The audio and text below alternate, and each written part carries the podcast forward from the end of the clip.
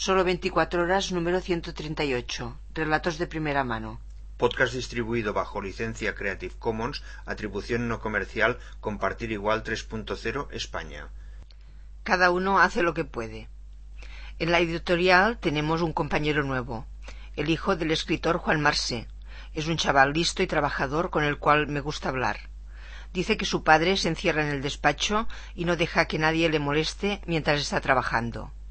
Es precisamente lo que creo que tendría que hacer yo si quisiera ponerme a escribir algo largo, como una novela. Inmersión total.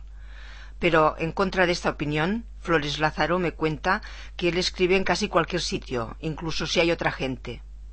Lo mismo que, según parece, hace Andreu Martín, quien es capaz de ponerse a escribir en medio de una fiesta en su casa, sin dejar por ello de participar en la conversación. Parece, pues, que no existe una norma con respecto a la concentración del escritor a la hora de hacer su trabajo. Es más, se diría que los resultados son independientes de si el hecho de escribir supone algo fácil y natural o requiere un esfuerzo considerable.